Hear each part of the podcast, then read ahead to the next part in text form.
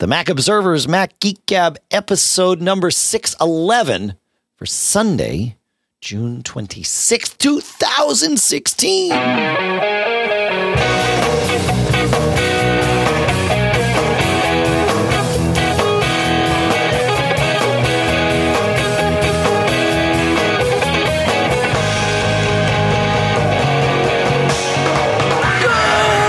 Folks, and welcome to the Mac Observer's Mac Geek Gab, the show where you send in questions, tips, and cool stuff found.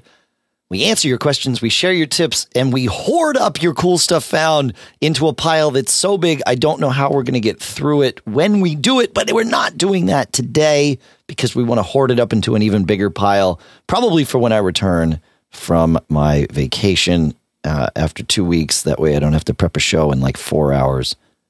The goal, regardless, is for all of us, myself included, to learn at least three new things each and every time we get together. Sponsors for this episode include Power Photos from Fat Cat Software, where coupon code M G G saves you twenty percent. SeatGeek, which you can download from the App Store, and coupon code in there, M G G, saves you twenty bucks. Squarespace at squarespace dot com, where, yep, coupon code M G G gets you ten percent off, and Atlassian at Atlassian dot com, A T L A S S I A N dot com, makers of Bitbucket, Jira, HipChat, Confluence, and more. Here in Durham, New Hampshire, I'm Dave Hamilton. Here in Fairfield, Connecticut, John F. Braun. John, as I mentioned, um, so our Mac Geek Gab schedule is going to be a little bit weird for the next couple of weeks because I am uh, traveling to Europe with my family. We're taking the kids and doing two weeks kind of bouncing around. Uh, we're going to be in London, Paris, and Barcelona. And uh, so we're going to record the next Mac Geek Gab six twelve. We're actually going to record that on Thursday, but we'll probably hold it and release it normally on, on Sunday uh, just to maintain some semblance of schedule. And I think that also on Thursday, we will record a second episode that we will release on the tenth in the middle of that uh, trip while I'm gone. And then we'll do a big Cool Stuff Found episode when I get back. That's that's the plan.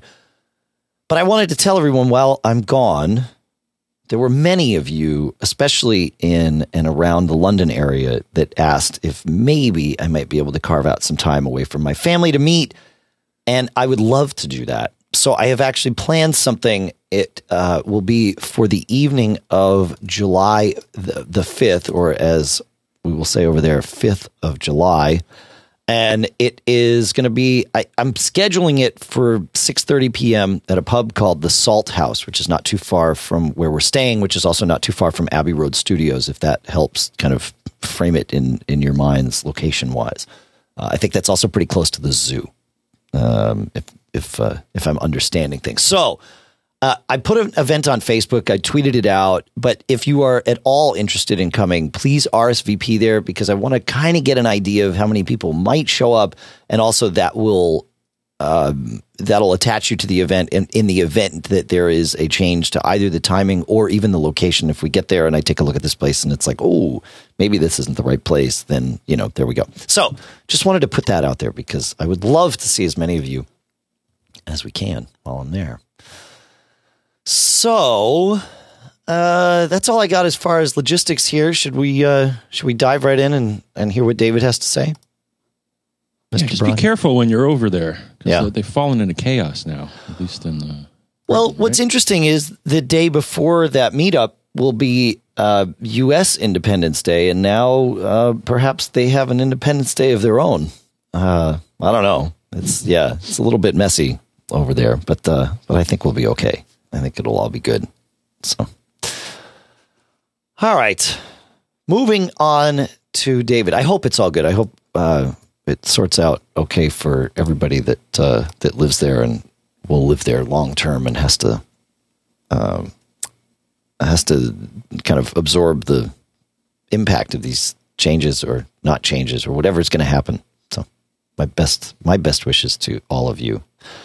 And now, rewinding a little bit to show six ten, David writes, we were talking about dynamic compression uh, on the iPhone and different ways of accomplishing that so that you can limit the dynamic range, that is the perceived loudness of a piece of music. Classical music is a great example. You want the low parts at times perhaps not to be so low and the loud parts to not be so loud so that you can hear it if you're if a lot of background noise or things like that. David writes, you might not be aware that iPhones and even iPods have dynamic range compression built into their audio chips. The problem is that there is no way to access it. However, in recent iOS updates, Apple added an E Q setting called late night. This enables the onboard compression. I use it for when I'm in a noisy environment like the New York City subway to help keep the levels even. So this is sort of a hidden little gem because this late night setting appears like all the other E Q settings do. But it is, uh, and I and I believe David's right here, it's the only one that triggers this onboard dynamic compression on the chip. So uh, so if you just turn on late night, it, it it compresses the audio. That's the whole point. And in fact, you're if you have a T V that has a late night mode, it does the same thing. It compresses it so that the loud parts don't get so bombastically loud that they wake up everybody in the house. That's what this does. So uh, thank you so much, David. I had totally forgotten about that. Great, great stuff. Anything to add there, Mister Mister Braun? No, I'm not very dynamic. Okay, that's right. All right. Uh, and Giles writes in, he says, uh, again from Mac Geek Gab six ten, we were, we were talking about uh, Time Machine. He says uh, Pondini dot org, P O N D I N I dot org is a useful resource for everything Time Machine related. Unfortunately, it hasn't been updated for several years, but the wealth of information there is useful nonetheless as a first line of defense when troubleshooting Time Machine problems. So thank you for that. That I you're right about Pondini being a uh, a great resource. There's many articles and and your Google searches will likely uh, likely find you there. So Good, good stuff. Um, and then, and then he also says regarding Time Machine, I'm sure you know this, but the latest version of DiskWarrior is also capable of repairing Time Machine volume directories. Now it takes an age, but given that any problems on your hard drive seem to get compounded with every backup, I have yet to run it and not find problems with my Time Machine problem with my Time Machine volume rather. I now run it every three months or so, and hopefully this will reduce the overall flakiness of Time Machine that John bemoans. Since Time Machine is not the startup drive, you can run DiskWarrior direct from your application's utilities folder rather than having to boot into recovery mode and run it from U S B. So very, very cool. Uh, I, you know, I did not know that the latest version of DiskWarrior repaired Time Machine volumes, but I think doing that every three months is a splendid idea. Very cool. Did you know this, John? No, I didn't. And I just had to uh, recreate mine yet again. Ah, there you go. You know, it only seems to be... My my wired one seems to be fine. Yep. But I think there's just some wonkiness that we've observed in the past where my wireless... Because my MacBook does it wirelessly. Right. And, uh, every few months, it just it throws up that red flag saying, oh, I, I don't like this. Want to make a new one? And I'm like, eh, all right. Yeah. Yeah. It happens. Yeah. I don't, I, I deal with it too. I don't even think about it anymore. It's just like, oh, needs to recreate one. Yeah, go ahead. No problem. Just do what you got to do. All right. Now a question, John, um, we, in the, in the process of preparing this, we both kind of passed things back and forth, but do you want to take Thomas's question here? Sure. We can take it. Hand. We'll hand it back and forth. All right. You want me to read it or you want to read it? Dave and John, I've got an interesting challenge. I belong to a weekly mountain hiking group of ninety folks. Folk? Folks. Um, we have nine hike leaders. There is an email address list that is loosely maintained in Microsoft Outlook and Mac contacts on multiple devices. The address list does not sync, so multiple versions exist and errors are abundant. Various hike leaders use whatever email list they have to send out weekly hike details. I volunteered to fix this. Oh, boy. That's your first mistake there. That's right. All right. Yeah, but he's he's come to the right place, John. I feel like we can help him. Oh, absolutely. Yes. So um, the ideal solution would be a synced online address book that can be accessed by the nine hike leaders to edit the list and access the ninety email addresses. Emails are sent from Macs and P Cs using various email clients such as Apple Mail, Outlook Mail, Hotmail, Gmail, et cetera. Address list changes occur several times per month and come in sporadically to all the hike leaders. One hike leader attempts to do an annual email list scrub, but that list doesn't always get adopted by all nine hike leaders. A synced online solution would be ideal, especially one that can be easily imported into Outlook and Apple Mail. I've searched online and haven't found an ideal solution. I've looked at Kylook, K Y L O O K, never heard of it, uh, Full Contact, and Plaxo. I hope you have some ideas. And yes, we do. Uh, why don't we start with your idea, Dave? Um, yeah, okay. So the idea is that we need to, well, we need to find some service that will do this. And, you know, the thing that comes to mind, obviously, there's going to be, a, a, as you found, a wealth of services that might cost money to do this. But iOS and the Mac and all of Apple devices will sync contacts to Google. And you can actually have multiple Google accounts configured on your device and in contacts. So what I'm thinking is, why not create a single Google account, just a Gmail account, is all it needs to be, and have everyone sign into that account and only sync this group of contacts with that account. And then that way it's synced. Everybody's got it. It'll be just like you would do it if you had, you know, this Google account only on your own devices, but instead of being on your own, it's going to be on your, um, you know, it's going to be a shared account. I think it should work. That's, that's my thought. Free, easy. I, I, I can't think of a problem with this, but, but that's, I also haven't done it. So, you know, maybe, maybe. So I'm going to offer two things, Dave. Okay. One, if you want to survey what you're already using to see if they support contacts at all. So this is one place you would start. So if you go to System Preferences, Internet Accounts, you're going to see a list of all your internet-related accounts. Uh And when you click on many of them, you're going to see the various services that are available from that provider. And I'm just going to, for example, in my case, so I have iCloud. And if you, and then if you look on the checklist, you'll see the various services that it offers. So for example, iCloud offers a contact service because there's a little checkbox next to contacts. Now I also have, as was mentioned here, so I also have Exchange. That seems to offer a contact service. Uh, Google, as you mentioned, yep. Also, I, I'm not using it, but I see a checkbox on contacts.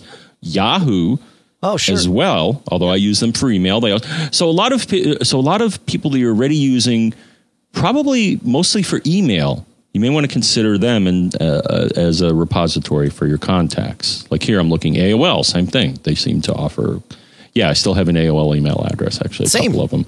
Yeah. um. Heck, even LinkedIn seems to have a contact, so I, I don't think I'd, I'd use them. Or heck, even Facebook. Well, LinkedIn is different, so, though, because that's a – and so is Facebook. So I, so at least two of those are one-way syncs. It's just down to your Mac. It, it You're not syncing back up.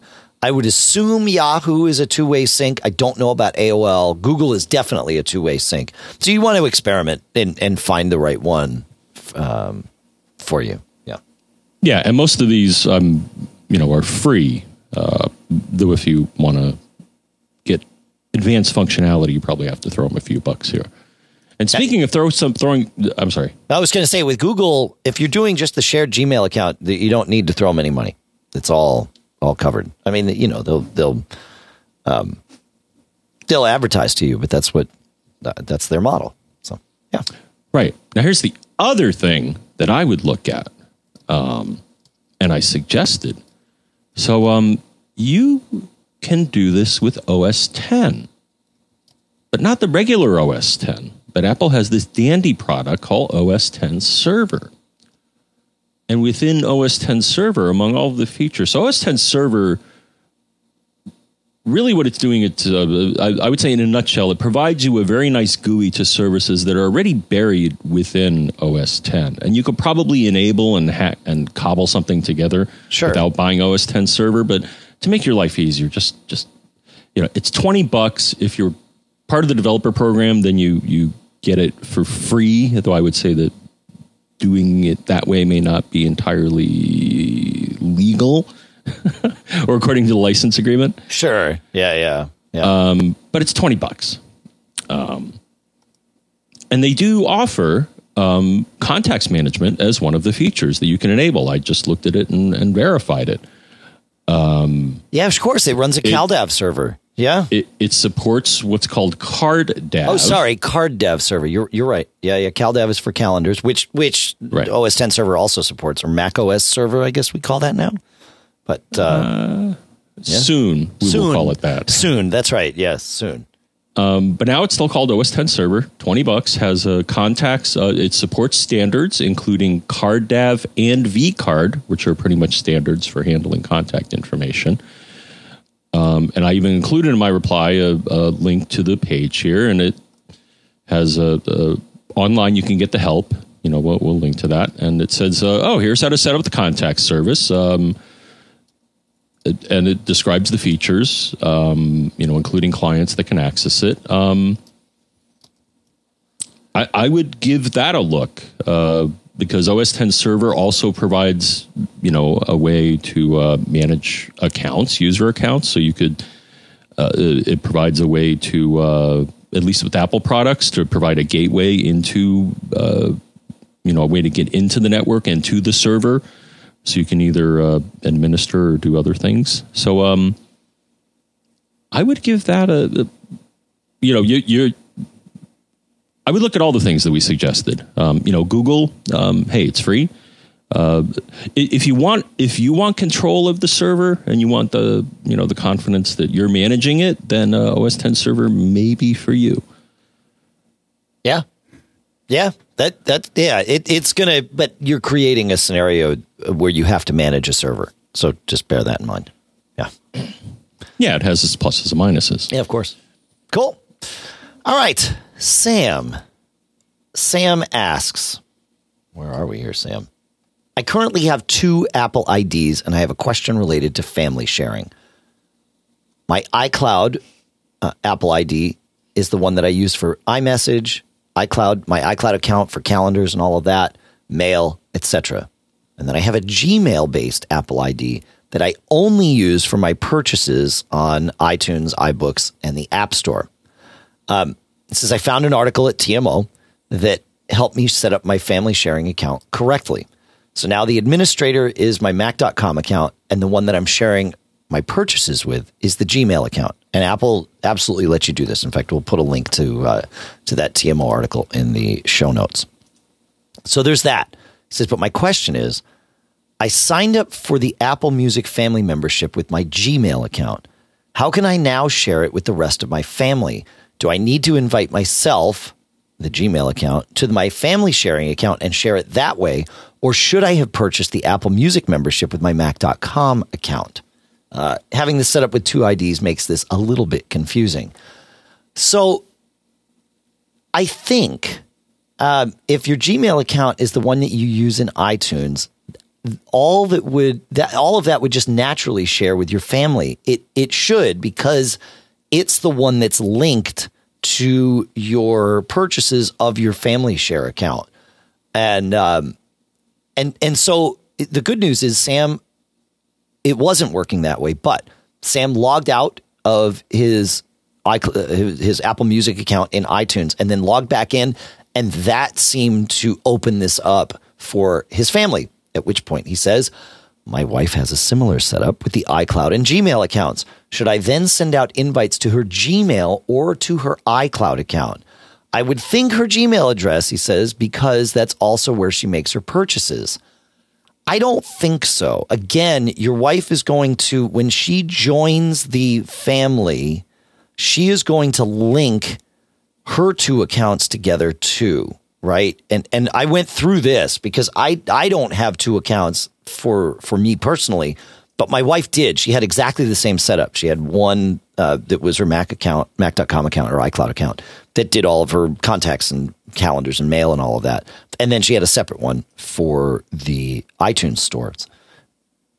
When she joined our family account, it asked her the same questions you got asked, which is, you know, which account, is it the same account that you want to use? She signed up with her Mac dot com account, her iCloud account, I should say. You can't use them as Mac dot com anymore unless you haven't stopped, essentially. Um, but uh, she used her iCloud account for that. And then it asked her to link this other separate account in as her purchases account. So when I added her to our Apple Music, I added her iCloud account because that's the one that is attached to the family. And it just trickled down for her, and it works totally fine. So it gets a little confusing, but the good news is these are problems that Apple thought of and has solved. You just need to kind of walk the path the right way. So link everything with your iCloud accounts, and then link your purchases, link the iCloud accounts to your family account, and then link your purchased accounts to your iCloud accounts when you join the family, and that should take care of it. And Apple, like I said, the process of joining the family is smart enough to ask you if you have a different account for purchases that you want to kind of tie all in together. So it actually works really, really well. Just gets a little confusing. It, it's confusing when you stop to think about it until you get in there and realize, oh, Apple's already thought about it. Thank goodness. Because it is one of those things that sort of makes your brain hurt a little bit. Right? Mister Braun? I don't worry about this because I don't, I don't share. You don't share. That's right. I don't share with my family. I, that's uh, that's great. That's no. I, I share with my family. Of course you do. Of course you do. I, I share my my uh, Mac support acumen often with my parents remotely. Yeah. Oh, thank goodness for that. Thank yeah, goodness yeah. for remote access.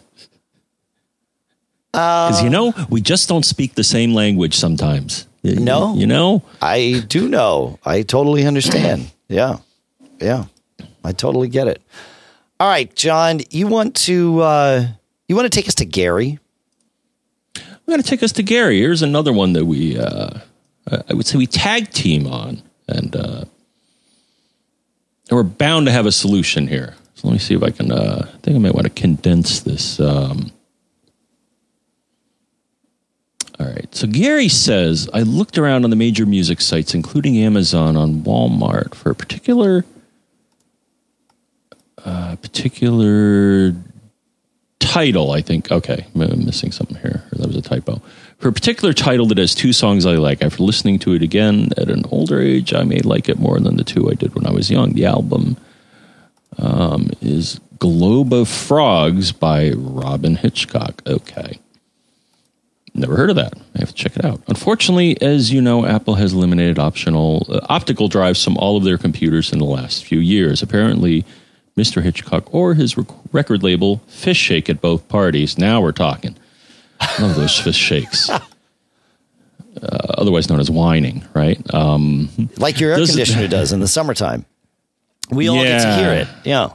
Yeah. Yeah, I thought, I thought you filtered that out. It's uh, compressor's off right now. Uh, I could I tell. It. Actually, it was on when you were talking before, and I could hear the uh, the, the familiar yeah. whine of the compressor. Yes. Yeah, I'm cool right now. But anyways, um, anyways, um, he's not able to get it digitally. So um, I think we can boil this down, though. So so I think uh, the thing is that he can get it on a C D. The thing is, I think the computer in question that he has does not have a C D or an optical drive. Um, but there are other machines um, available to him, either a P C or I think uh, a computer that has uh, what Apple calls the, the super drive. So I think the questions, so he had a couple of questions. So I guess one is, uh, would he be able to take a machine that has a super drive, which uh, last I checked is a U S B connection, right? Right. And could that be connected to his machine and, and be used to import things? And I don't see any reason why not. And that was your reply, correct? Yeah, that's right. Yeah. And then I got an even cleverer answer here, because I've done this. So this is a problem I'm, I'm kind of in the middle of. Okay. So um, my trusty MacBook Pro twenty twelve does have an optical drive, but my Mac Mini twenty fourteen, which I upgraded from the twenty twelve. So my twenty twelve did have an optical drive, but my Mac Mini twenty fourteen does not. What do you do? What do you do? Well, there's a dandy feature um, in O S X, and I've actually used this in the past in another environment, actually in a corporate environment. Um, you can share the optical drive from one machine with another machine. So I have a question, though. I, I thought that didn't work with audio files. Uh, and, you know, I'm glad you brought that up, because I'm going to tell you. Um, so actually, Apple does have an article that talks about this. So one, let me let me let me finish this here. Sure. So if you go to sharing on a machine with an optical drive, you should see uh, in the list of services, D V D or C D sharing. If you click on that. And there's also an optional thing saying, ask me for before allowing. Okay. Um, which you, you may want to enable or not enable, depending on. Yeah, your environment. Yeah. Your environment. Um, and then what's going to happen is that on other machines on the network, they should you should see under devices, remote disk. And then if you click on that and there's any machine on the network that has sharing enabled, you should be able to access that disk. Now, here's the interesting, and I've done, I actually have done, uh, so there, there is a, there's a number of ways you can do this. Now, the thing that I've actually done, Dave, which I thought was super cool, was when I was in a, in a corporate space and I had, uh, I was just experimenting, but I was actually able to access a P C's D V D, C D drive from a Mac. Oh, yeah. Because what you can do is you can actually, um, and so Apple has a, uh, uh, swell support article called, called Use the C D or D V D drive from another computer with your Mac. And that other computer can either be a Mac or a P C. Isn't that awesome? That's awesome. So you have to get... Um, so you, uh, on a Windows machine, you will have to install some additional software, which uh, it's called D V D or C D sharing setup. Now, what they do say is incompatible disks. Now, th- this is, a, and, and you brought up a great question, Dave. The thing is, they list disks that are not compatible. Yeah. The thing is, I think they're lying. Really? Because, for example, they say here, incompatible disks, audio C Ds. Oh, my, that's what he wants to use. The thing is, Dave, they also say that Blu-ray or D V D movies are, not comp- are incompatible. I can tell you for a fact that I have used Handbrake on one machine to access an optical disc on another machine, and it worked. Okay, so, so maybe, maybe they're saying with Apple software, you yeah. are not permitted to access certain discs. So it's worth a try. I mean, the worst that happens is it won't it work. Says no, that's right. Yeah, yeah, yeah. I like it, man. That's pretty good. That's pretty good. Cool. I that that's that works for me. Hey, uh, I want to talk about our first set of sponsors, John. If if that. If, if we're done with this one. Cool. All right. You folks know that I go to a ton of concerts. I go to the theater all the time. Sometimes I even go to sporting events. SeatGeek, our first sponsor here at SeatGeek dot com. This is the place I go first when I'm looking for tickets for an event.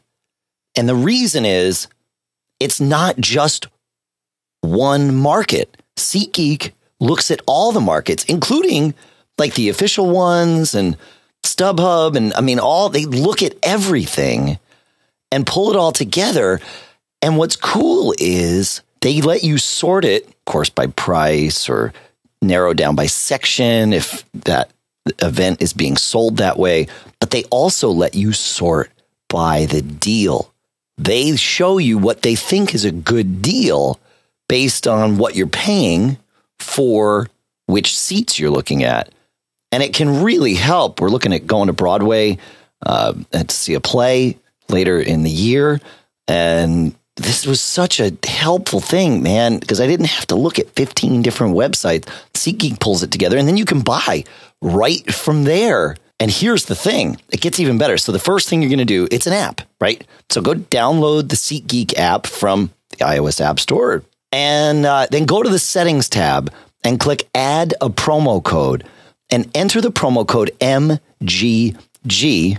You know where that comes from. And then SeatGeek will send you twenty bucks after you make your first ticket purchase. So if you want to be able to shop for tickets like me, go to the App Store, download the SeatGeek app, go to the Settings tab, click Add a Promo Code, enter promo code M G G, and they'll send you twenty bucks after you make your first order.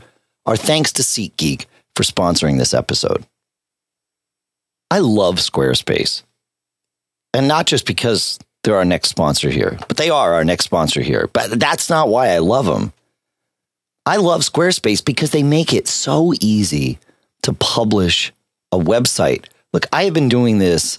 Uh, we started T M O eighteen, almost nineteen years ago, right? There was nothing like this. We had to handcraft every single bit of it. There was nothing. There was no C M S. There was no. There were some hosting companies. That that's about it. But they weren't automated. You had to, you know, you got to log in for an F T P and maybe a web server was running. You had to know how to do everything from there. And that was considered like advanced. Not now. What's advanced is Squarespace. You don't have to learn anything other than what you want your website to look like. And they'll even help you with that, right? Because they've got templates there. You sort of pick what type of site you want to publish. And then Squarespace will show you the templates that match that. You pick the template, start putting it all together. Squarespace is outstanding at making this all work really well. They've got image libraries. They'll even support web commerce. So if you want to sell something, they make it really easy to do that. They set you up with a merchant account, but it's all through their system. I mean, you can be selling something on the web literally fifteen minutes after you visit squarespace dot com slash M G G. Just go, you create your site, you create your store, you link it to a merchant account that they manage for you, but it's yours. And then you're done. That's it. And you use coupon code M G G to save ten percent off your first order. Now, here's the deal. Hosting plans start at just eight bucks a month. Eight bucks. And that eight bucks is before you get your ten percent off with M G G. So visit squarespace dot com slash M G G. And when you make your first order, coupon code M G G. That'll save you ten percent. If you sign up for a whole year, they'll even throw a free domain in on that. Our thanks to Squarespace for sponsoring this episode. Fun. Okay. This is a great one. I, I like this. Jeff writes, he says, I use Charter web space for a small neighborhood website. And within the last few, non- few months, I've been unable to log in to update the site. With some troubleshooting, I've determined the issue is my Apple Airport time capsule. If I connect the Ethernet cable directly from my cable modem to my Mac, to my iMac, I can update the page. If I connect the Ethernet cable directly from my cable modem to an Airport Express I had lying around and connect wirelessly, I can update the page. If I connect the Ethernet cable directly from my modem to my time capsule, my connection is blocked and I receive a timeout error using either Fetch or CyberDuck or any other F T P client. I've upgraded and downgraded the firmware on my time capsule. Currently, it is at version seven seven seven. I don't have any virus protection uh, or my Mac firewall on. I have tried downgrading the firmware to seven seven three, but that didn't help either. I suspect there may be some ports I have to add under the network tab of Airport Utility, but so far I've been able un, unable to get that to work either. I hate to have to unplug my router to plug directly into my computer every time. This also re- requires a restart of my modem as well. Any ideas? Yes. I think I know exactly what's going on. So here's the thing.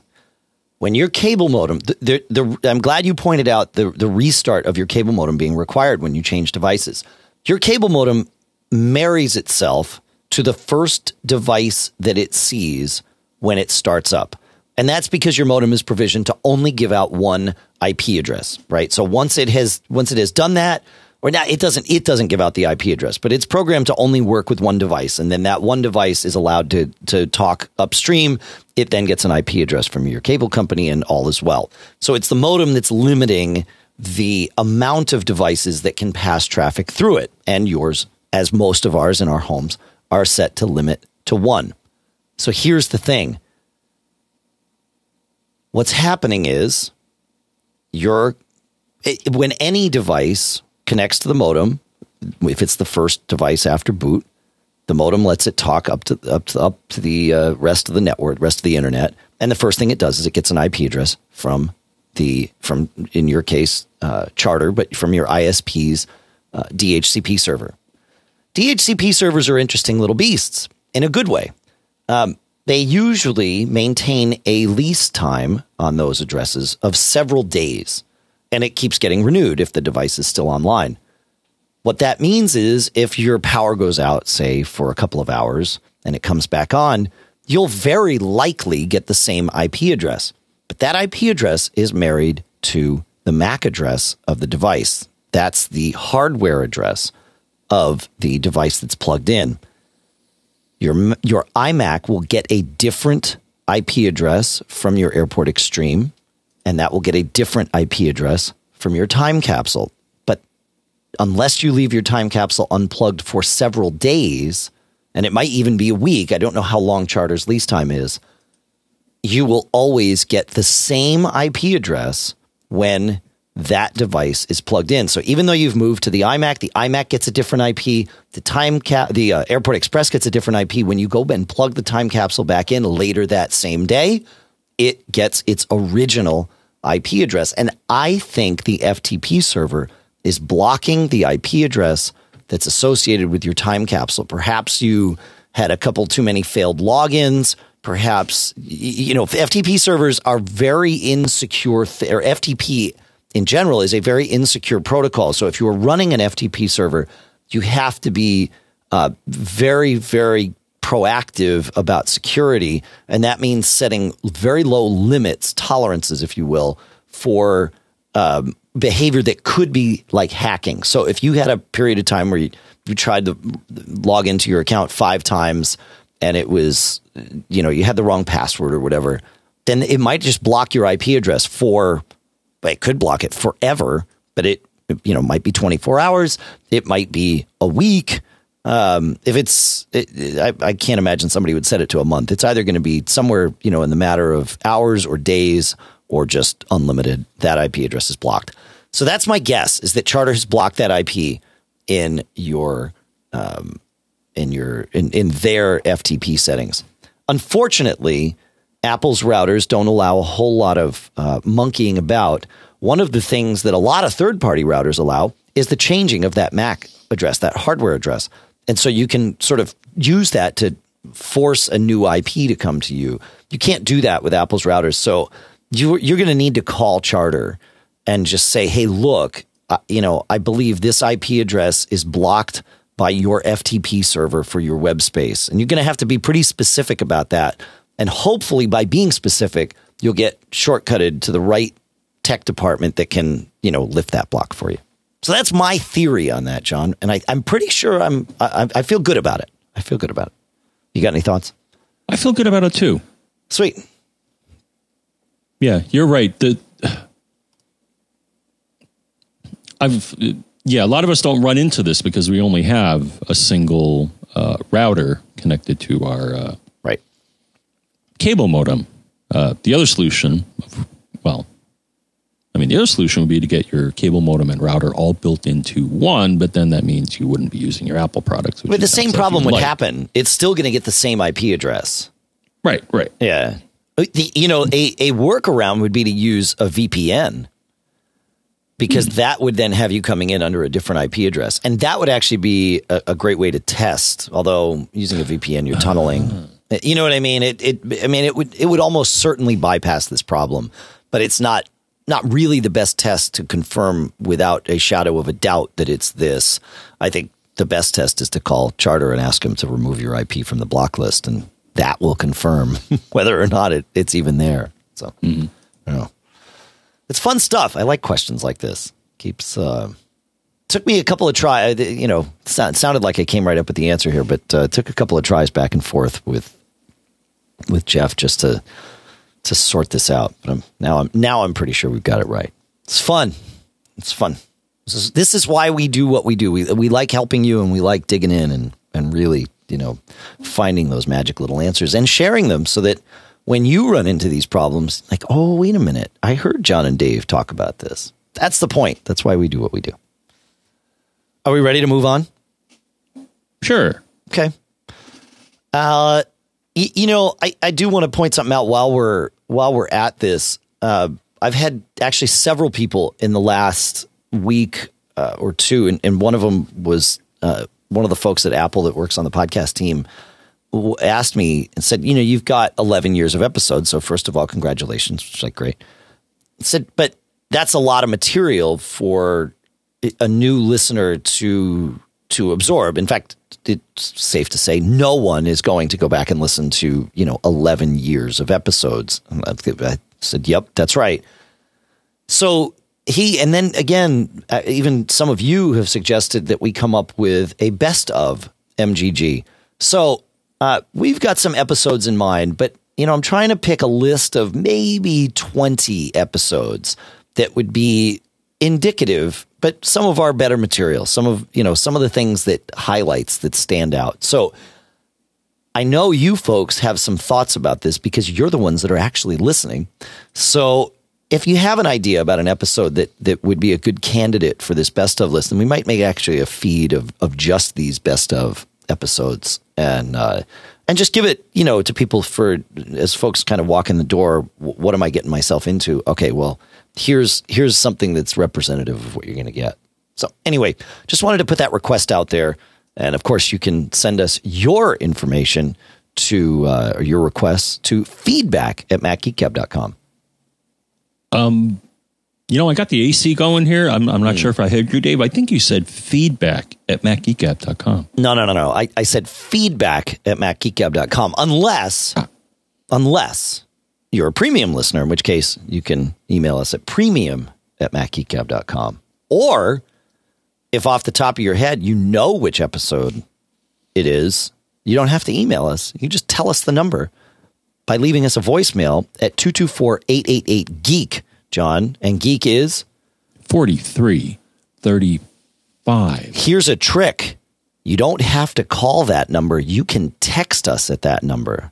That's pretty cool. two two four, eight eight eight, four three three five, which, as you know, is geek. Or post it in our Facebook group. Uh, mac geek gab dot com slash Facebook will bring you to that group. So, yeah, good stuff. Okay, now moving on to Chris. Chris writes, I've come across an odd problem. I'm trying to paste a link into an email, and for some reason, using a secondary click and selecting paste has no effect. If I hit Command V or go to the edit menu and choose paste, it's fine. Stranger than that, this is only in the body of an email where I can't do this. If I do the same thing in the subject line of a mail or in a different app, it works fine. Any ideas on what I could do to resurrect this functionality? Man, this might turn into a geek challenge, John. I, you know, my first thought was let's test it in not just any other app, but an Apple app, because Apple uses their own frameworks uh, repeatedly, which they should. Uh, and third-party developers can, and in some cases arguably should, and in other cases they do, use Apple's frameworks. But to be certain you're using Apple's framework, um, my suggestion to to to you, Chris, is to try it in text edit. My guess is it's going to work, though, and that this is a mail-specific problem. Looking first at what plugins you have installed in Mail would be uh, would be step one. Um, and then also try booting into safe mode and see if that helps. Uh, I did try this on my own machine, uh, running uh, in my iMac down in the office, running El Capitan, the latest released version, and it it works as expected. So I don't know what would be getting in the way. I mean, it's not a system-wide hook that's being compromised here. And, and compromised, you know, I don't, I don't want to make it sound like there's some security issue. It just, you know, um, it's just the right word to use. But yeah, I don't know. What do you think, John? I'm baffled because as far as I know, the what's in the contextual menu and what's in the edit menu are identical. I know. You just don't get a keyboard. It just doesn't show you the keyboard shortcut in the uh, contextual menu. Correct. Huh. I know. It's bizarre. And I, I just tested it here, too, to make sure that my Mac down in the office wasn't an anomaly. And, it, well, if it is, then this one is the second anomaly because they it works, again, as expected. I, I you know, my I guess, are you running some kind of clipboard manager that might be hijacking that process and actually not putting anything on the clipboard when you're in a mail edit window? I mean, this is this is starting to get. I certainly all the thing I'm I'm suggesting here is possible. I just can't imagine why a developer would say, ah, yes. So we've built our handy dandy, you know, clipboard manager. And if you're not using a clipboard manager as an aside, like th- that is the, the biggest thing that changed my life with uh, with using a computer is having a clipboard that remembers its own history. And I can go and pick items out of a clipboard history. I use Keyboard Maestro for it. There's a million different apps. Uh, some of them are paid. Some of them are free. Uh, It it doesn't matter what app you use, but do yourself a favor and use a clipboard manager. It's so nice to be able to hit a keystroke and see the last ten things you put on a clipboard and use your arrow keys and just say, oh, yeah, that's the one I want.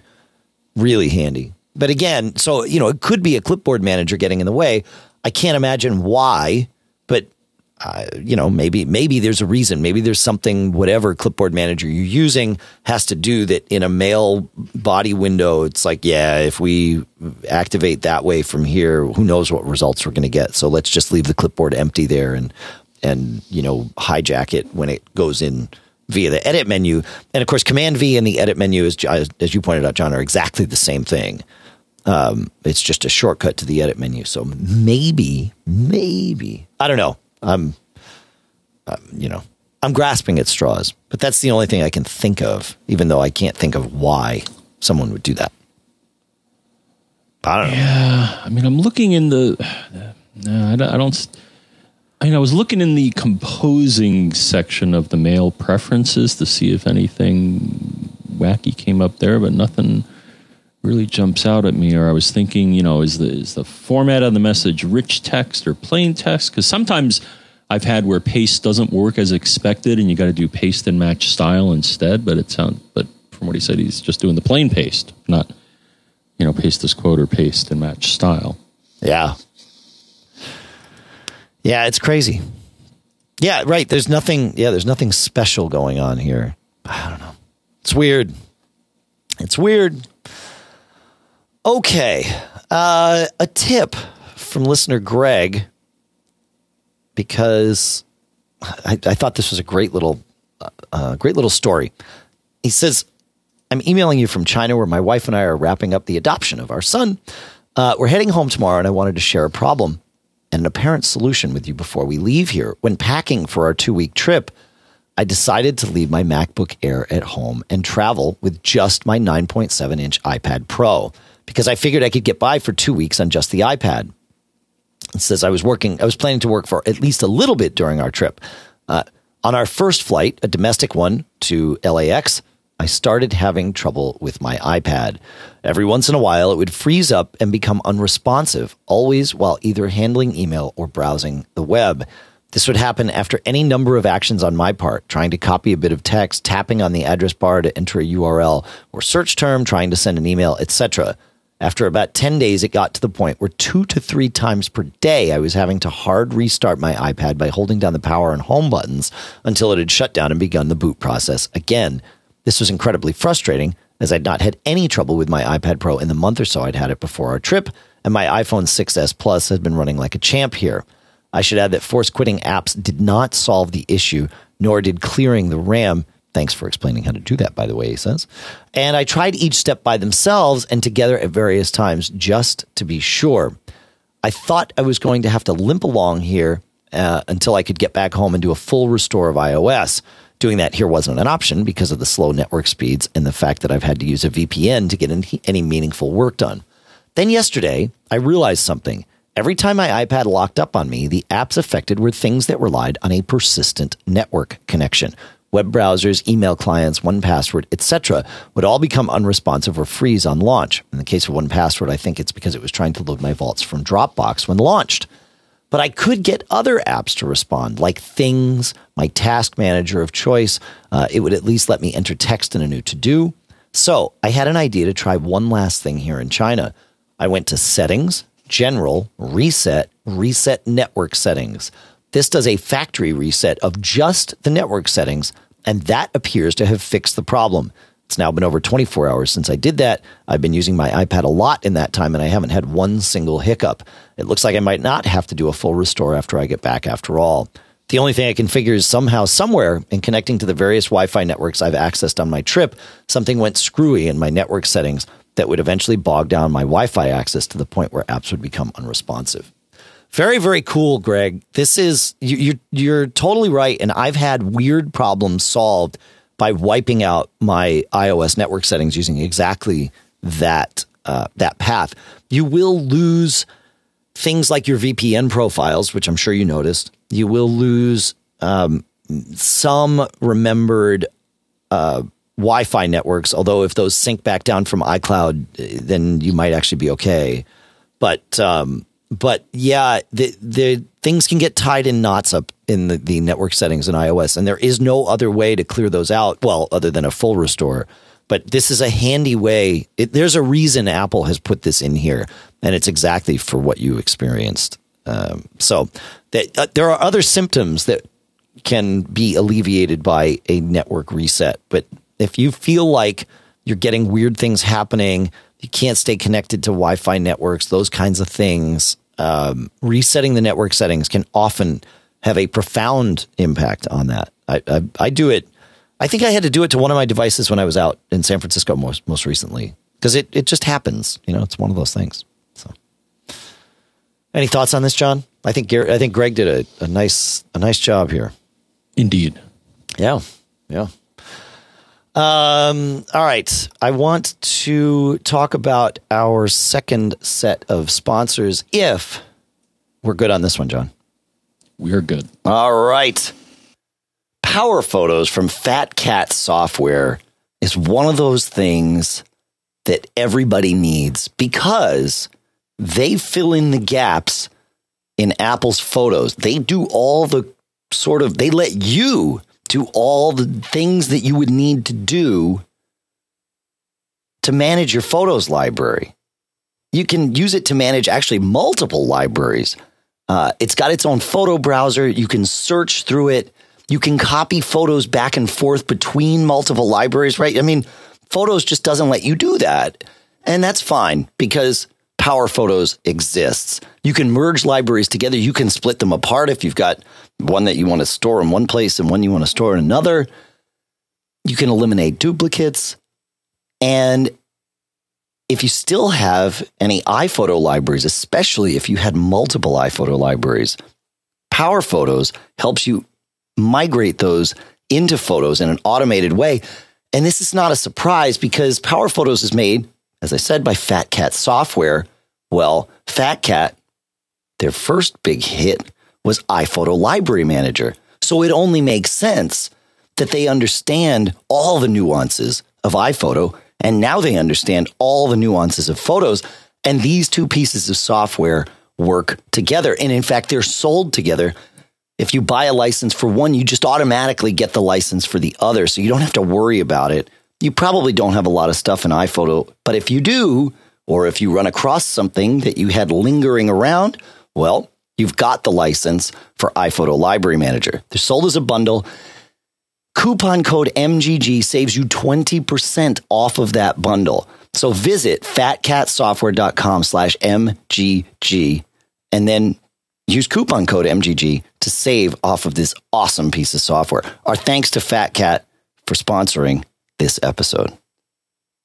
Atlassian is a name that hopefully is becoming more and more familiar to you as you listen to this episode and these shows, because Atlassian is the name that means teamwork when it comes to putting it all together. Here's the deal. Atlassian makes things like Jira, Bitbucket, HipChat, Confluence. Bitbucket is something I use all the time. It's a version control system for your code. And it's it makes so much sense. I mean, we use it just with H T M L stuff, but we also use it with other, it doesn't matter what, what language you're using it with. It's so helpful if you've got, really, as we mentioned in the last show, if you've got just one person, if it's just you, it's still helpful to have a version control repository because that we, that way you know what changes you made. And if you introduced a bug, you can go back and look and say, hey, wait, it didn't happen a week ago Tuesday. What have I done since a week ago Tuesday? You might not be thinking about that. Then you can kind of go through and see what changes you made. Oh, that's the problem. Jira lets you and or your users track all this stuff, right? So if you have a problem or you have a feature that you want to add or anything like that, you can log it in there and then you've got a history right there. And of course you can link it with Bitbucket so that you know which changes match which fixes or feature requests. It doesn't just work with Bitbucket. All of their stuff works with everything. They don't believe in silos. They know that you're already using other tools. They want to integrate happily. So they will link with all the stuff that you've already got going. And then you can kind of add more Atlassian stuff in. HipChat, fantastic, right? Communication amongst teams. If you need it, go get it. Visit Atlassian dot com, A T L A S S I A N dot com. Our thanks to Atlassian for being awesome at what they do and for sponsoring this episode. Hi there, John, Dave, and Pilot Pete. Felix here. I have an old Mac Pro in our bedroom, and I want it to be shut down, off, every night when we sleep. But currently the only way I can figure out how to do this is to use the schedule in Energy Saver to have it shut down at like eight o'clock every night. But the problem is, is if the computer's asleep, it won't shut down. So what I do is I use the wake or start up um, to be five minutes before that time, and then it boots up if it's not already on, because it's not on every day, and then it will shut down. Um, then I don't, you know, then it's definitely shut down every night. However, there's got to be a better way to do this, surely. Is there some Apple script or something like that? I'm hoping you guys can tell me that there is. Okay, thanks. Bye. Okay, so uh, the the first question I'm going to ask, we'll address the question because it's a, an interesting question uh, that you have to wake up your computer in order to shut it down. It's like, you know, when they, I remember my grandmother was in the hospital once, and uh, she would complain about how they woke her up every night to give her her sleeping pill. And it was like, yeah, like, yeah, okay. But you're not looking to put it back to sleep. You're looking to shut it down. So my, my question is why? These computer use, computers use so little power when they're asleep that the, the difference between sleep and shutdown in terms of power usage is relatively negligible. Um, it's it's not th- there is a difference, but it's, again, relatively negligible. You may have another reason for needing this computer off, but uh, but Apple doesn't predict that, right? Their whole concept is, well, you know, just let it sleep.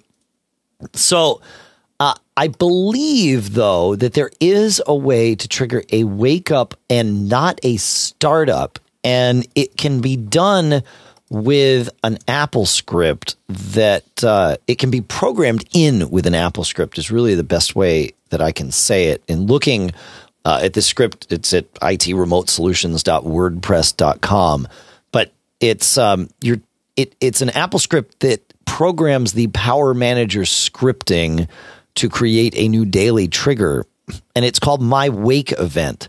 So I, I don't think this will start up the machine. I think it will only wake it, but you've got to experiment with it to to find out. the, the Apple script looks pretty straightforward. It's only maybe, I think, ten lines, maybe fifteen at the most. And there, it's really well commented, and it, it's pretty easy to read through. But you're essentially telling the Power Management Scripting application, which is a system service, to uh, do a my, my wake event or create a wake event um, with the properties of a date and time, and, and you can have multiple dates and, and that sort of things, and then it deploys it. So I don't, I don't know uh, if it'll, if it'll work, but it's, it's the closest I could get in looking. John, you have any thoughts on this? Not really. It's an interesting my, my, question. My things, uh, I mean, my mini, I all actually both my machines, I, I leave asleep, and they're, they're very quiet. Yeah. Well, that's the thing, is they're basically off when they're asleep. But um, yeah, I hear nothing. Um, I mean, there are cases where machines that are asleep will wake. Yeah, like power nap. Yeah, bad. Well, even well, you know, I don't know. I mean, yeah. So my mini, for example, I have it scheduled to do a, a time machine backup, but it's it's in another room, so it may be making some noise, but it's it's far away enough. Um, sure. Well, and it, it also needs to wake that. up if it has any services that it is sharing, like a printer or file sharing. It has to wake up every one hundred eight minutes to announce itself to whatever the acting Bonjour sleep proxy device on your network is, which it could be your Apple T V or uh, it, you know, some kind of airport device. And I love that it's one hundred eight minutes, by the way, because when the engineers were building the whole Bonjour sleep proxy system, they were watching Lost and fans of the show. And so they picked one hundred eight minutes because that's how often the people in Lost had to reset that old Apple two E or whatever it was before the island went went berserk. So, no spoilers, man. I don't know. It's a, I think I think I think we're I think it's okay now. Yeah. four, eight, fifteen, sixteen, twenty-three, forty-two. Remember those numbers. That's right. That's right. Yeah. So be careful, because Mister Klux may get hit by a meteor. He might. Right? He may. He may. That's right. Or that poor guy. That poor guy. He gets a chicken place. Yeah. All right. Yeah. All right.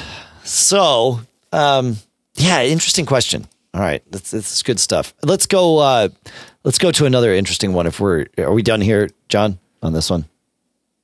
I think we are. The, The last thing is that um, if you do look in the... So if your machine is waking up and, and pestering you and, and you're unhappy about that, you can look in the console, and you typically will see, if you search for mm. wake, it'll give you the reason that somebody has woken up your computer, and you can look up the codes. They're kind of uh, somewhat obscure. Um, I'll wrap up with that. So that, that may help, you know, if your machine is waking up when you don't want it to. Yeah. Uh, you, you can...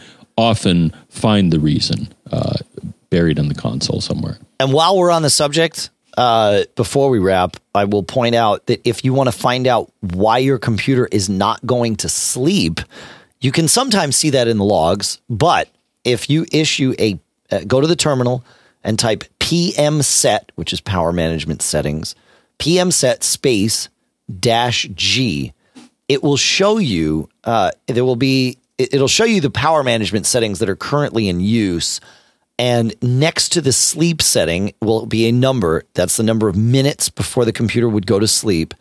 And then if it, there is something that's telling the computer, no, wait, wait, don't go to sleep, I'm busy, that will be listed in parentheses next to it. So while I'm doing this show, for example, it says sleep and then the number sixty, which is what I have it set to, an hour. And then it says sleep prevented by, and I think there's eight uh, listings of Core Audio D, because I have, I'm using Core Audio for a bunch of different things. The streaming for the, uh, obviously the recording of the show, the streaming of the, to the live stream at macgeekgab.com slash stream. Thanks everybody for helping out. Hello. And, uh, you know, and, and a bunch of other things, I think, to get audio in and out of Skype for John. There's just a bunch of instances of Core Audio D being invoked. And so they are all saying, yeah, well, I'm in use. Mm-mm, sleep ain't going to happen, which is good, because otherwise, you know, having the computer, if we got into talking here and then suddenly the computer stopped uh, being awake, that would be bad. So, um, so that's a handy way to find that. Okay. Uh, now moving on to Robert. He says, I have two unrelated questions, but uh, I think they I think they really are related. They're just, well, they're just good geeky questions. So the first one, he says, John, I know you like to dig for investigative apps such as Wi-Fi sniffers. So here's a challenge I'm sure you're up for. A darn simple app for Mac and or iOS that can display the Bluetooth version number of any device within range or plugged in U S B. Of course, many items don't plug in like headphones. It would be great to have an app that would tell you or poll a Bluetooth device and give you back the specs in at least sort of plain English. Uh, he says, I did a ton of searching but came up empty, and I did try the Bluetooth Explorer app, but I didn't find it very helpful. All right. So that's uh, that's question number one, John. And, uh, and then we'll ask question number two after we're done talking about this one. So what do you got?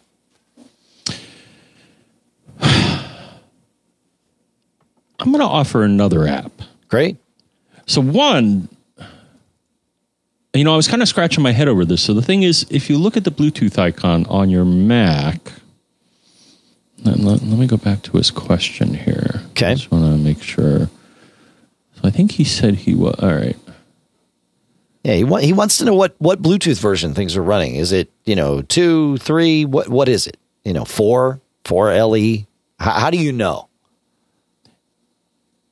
Yeah, I I mean, from what I've seen, so so first off, what's this Bluetooth Explorer thing he's talking about? Well, I'll tell you what he's talking about.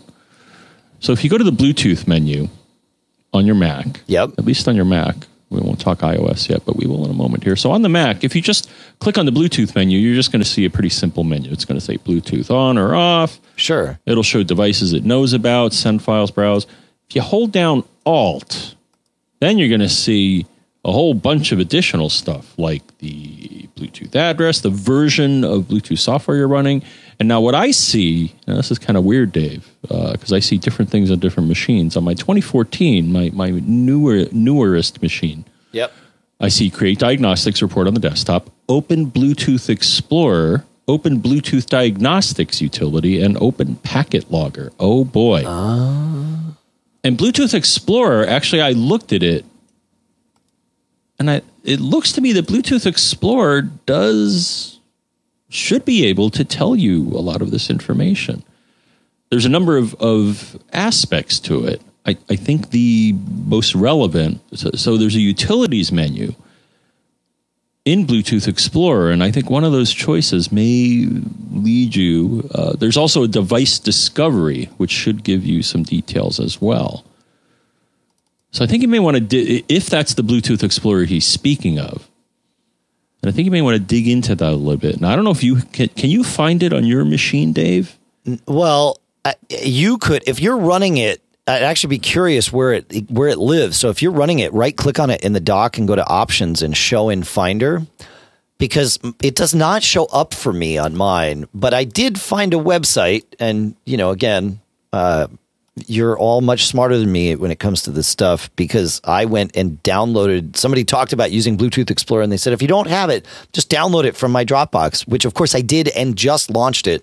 Um, y- you know, so this is coming from who knows who, but, um, but I was able to run it. And then I get this, you know, devices menu, and uh, I can do show device discovery. And I can click on a device and choose get device info, and it's getting info about my iPhone. And I'm sure not, this is not smart to do while I'm trying to record a podcast, but you know, eh, what, what should else? Be right. Yeah, yeah, yeah. It's all good. So it shows me a summary of the device. It's still not showing me the Bluetooth version, but, um, and that should be buried. Oh, because it's saying it failed. The connection to my iPhone failed. So that's, uh, that's always good. Yeah. So number one, I'm going to tell you. Uh, so the thing is, I noticed, Dave, on my one machine, I get lots of uh, additional options in my Bluetooth menu. If I go to my twenty twelve machine and I click on the Bluetooth menu and hold down Alt, all I see is Create Diagnostics Report. I don't see those other choices, including Bluetooth Explorer. Right. So yeah, I, I don't. That's my what head. I see. Mine's a twenty eleven machine. This is the twenty eleven iMac in the studio, and I don't see those here. Now I scratch my head a bit, saying, "Well, why does one machine have the option and one and the other not?" Because as far as I know, both of these machines, well, when you hold down Alt, they're reporting that they're running the same version of Bluetooth software. Okay. And as far as I know, both of these machines are running uh, Bluetooth for low energy okay. hardware. Because there's certain things that you can only do with, or they call it B T L E, Bluetooth Low Energy. There's only certain things you can do, as far as I know. But so both of these machines, as far as I know, have the same, uh, pretty much the same Bluetooth hardware. Sure. But why am I seeing different software, Dave? I think I know why. Because I looked, I, I searched for Bluetooth Explorer on this machine. Yeah. And here's where it's located. Here's the folder: Developer, Applications, Utilities, Bluetooth. Bluetooth Explorer. I don't have Xcode installed on this computer. At one point, well, the thing is, I do have Xcode installed on both of these, but I do believe at some point this was identified as as a supplemental package. Okay, and that's why I see it on one machine and not the other. I I, I was poking around on the developer site, so, so one suggestion I'd have is poke around on the. If you're not part of the developer program, come on, it's only ninety-nine bucks. Go for it. You might even be able um, to get this by joining the, with a free. Um, Uh, account. I don't know, but uh, it's certainly worth trying. The other piece of software that I'm going to offer, Dave, is that there's something that I found a while ago. So I looked in my bag of tricks, and uh, the best software I, I found that is not Apple software that will tell you all sorts of fun things about Bluetooth devices and perhaps the version number. Uh, it's called Light Blue by Punch Through. And they got a cool icon. It actually shows a fist about to punch you in the face or wherever. But um, they're a uh, maker, uh, from what I can see, of uh, Bluetooth uh, consulting and hardware and, and fun stuff like that. And they make this uh, available both for O S X and uh, which I've used, and I've gotten information. Like, for example, I set it up on one of my machines here, and it says, "Oh yeah, I can see your Apple T V, and I see your phone, and I see." So it'll it'll scan and uh, core your devices and list the services and things like that. Bluetooth is kind of wonky, though, because sometimes, especially the way Apple implements it, you, you may, like you saw, Dave, it, it tried to connect and it couldn't. A- Apple has done some kind of bizarre things to Bluetooth where connections and disconnections are, are kind of unpredictable. But as far as I can see, this this uh, software, so it, it looks to be available both for O S X and uh, iOS. And what's it called?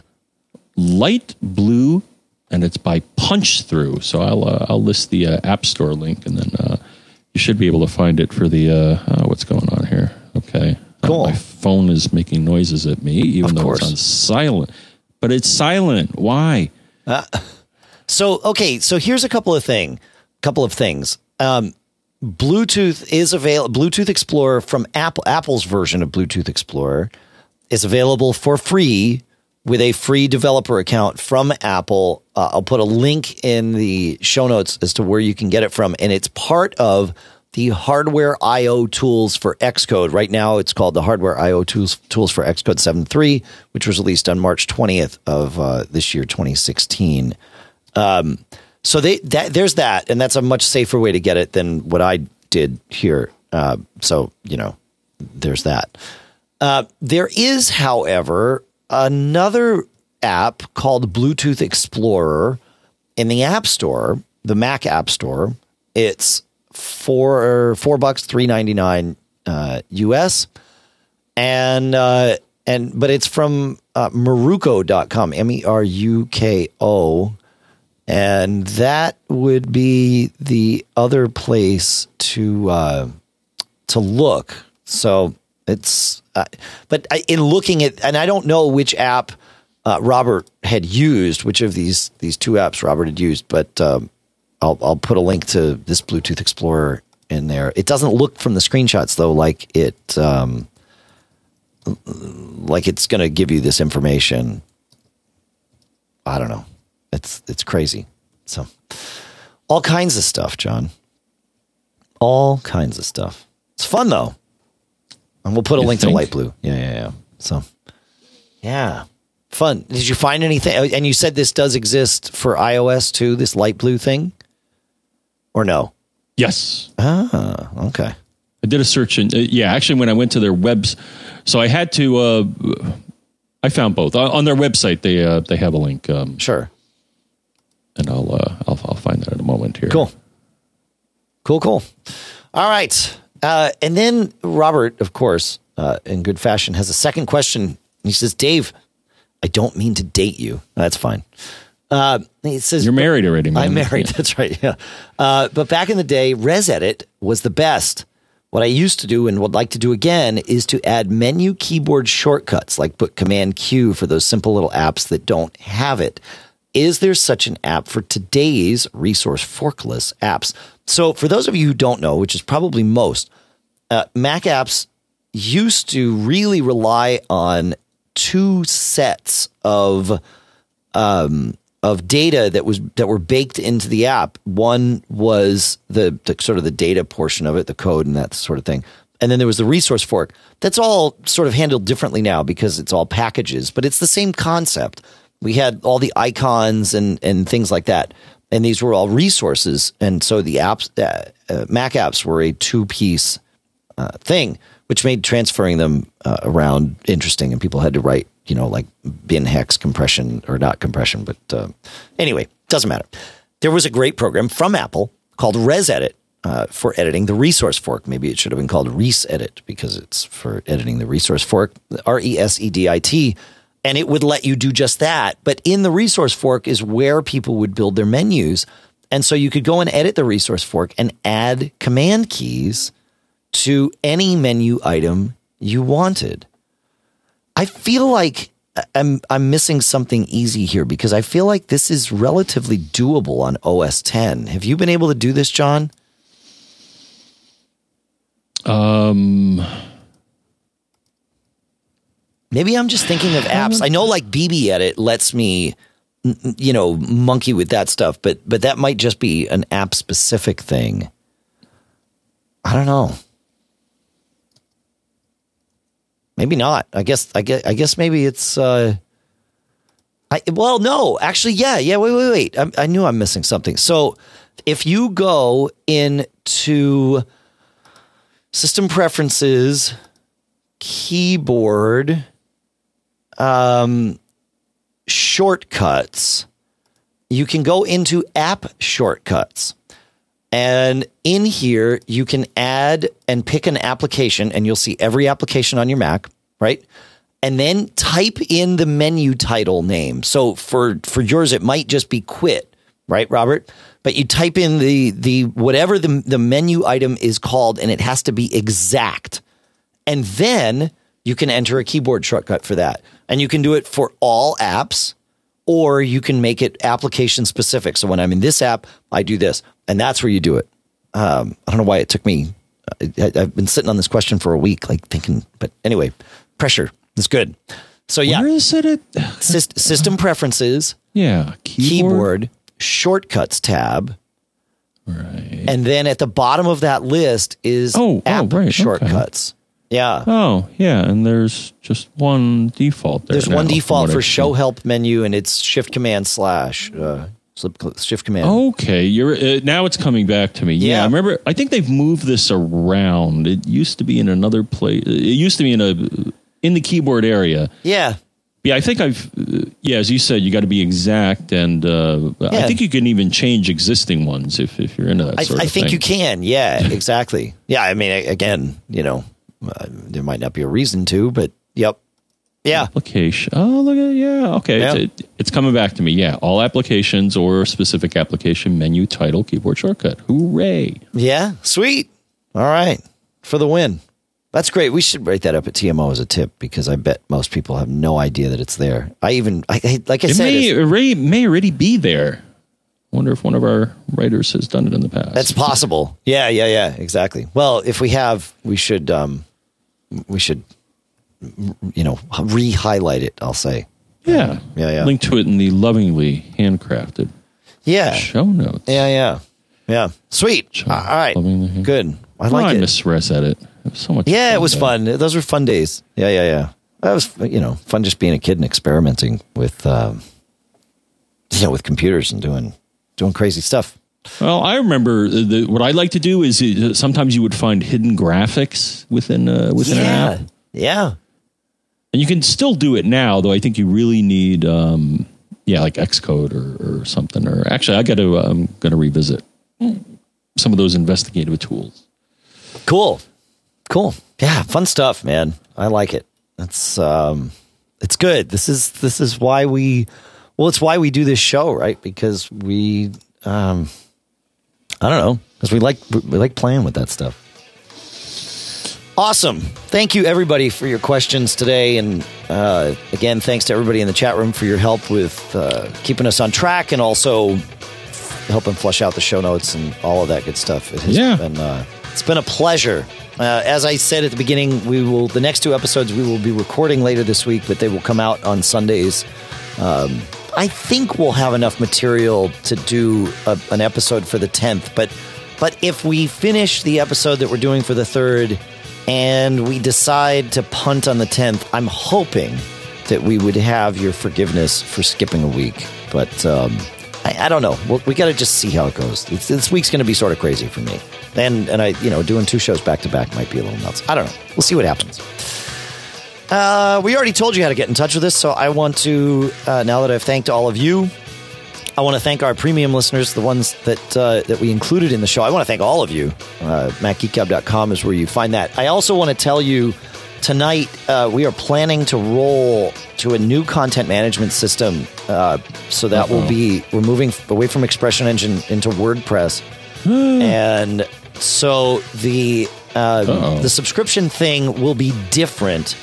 And if you have any issues with managing your premium subscription, Uh, just let us know, you know, and we'll we'll help you out, and, uh, and we'll take care of it. So uh, hopefully all that'll go smoothly, and that's what we'll be using. So uh, let's see, what else do we have? Oh yeah, premium listeners in this episode included Sam, Gary, and Chris. Oh, and Robert. Robert's great questions were uh, from Robert, premium listener Robert. So thank you so much. Thank you so so much. And uh, Cashfly, C A C H E F L Y dot com is the company that provides all the bandwidth to get the show from us to you. The podcast marketplace, which includes our sponsors from today's show, of course, and that's uh, SeatGeek, where coupon code M G G saves you twenty bucks. Squarespace, you get ten percent off with coupon code M G G. Power Photos, coupon code M G G saves you twenty percent. Atlassian, A T L A S S I A N dot com. Gazelle at gazelle dot com. Smile at smilesoftware dot com slash geek. Otherworld Computing at mac sales dot com. Barebones Software at barebones dot com. And Casper at casper dot com, where M G G saves you twenty bucks. Uh, sorry, fifty bucks. I'm, I'm in twenty mode. M G G saves you fifty bucks at, uh, at casper dot com. Fun. Have a good week. It'll be a short week for us, at least in terms of between when we record this one and when we record the next one. But for you, it'll be a normal length week of the seven-day variety. Be careful and don't get caught. Made up.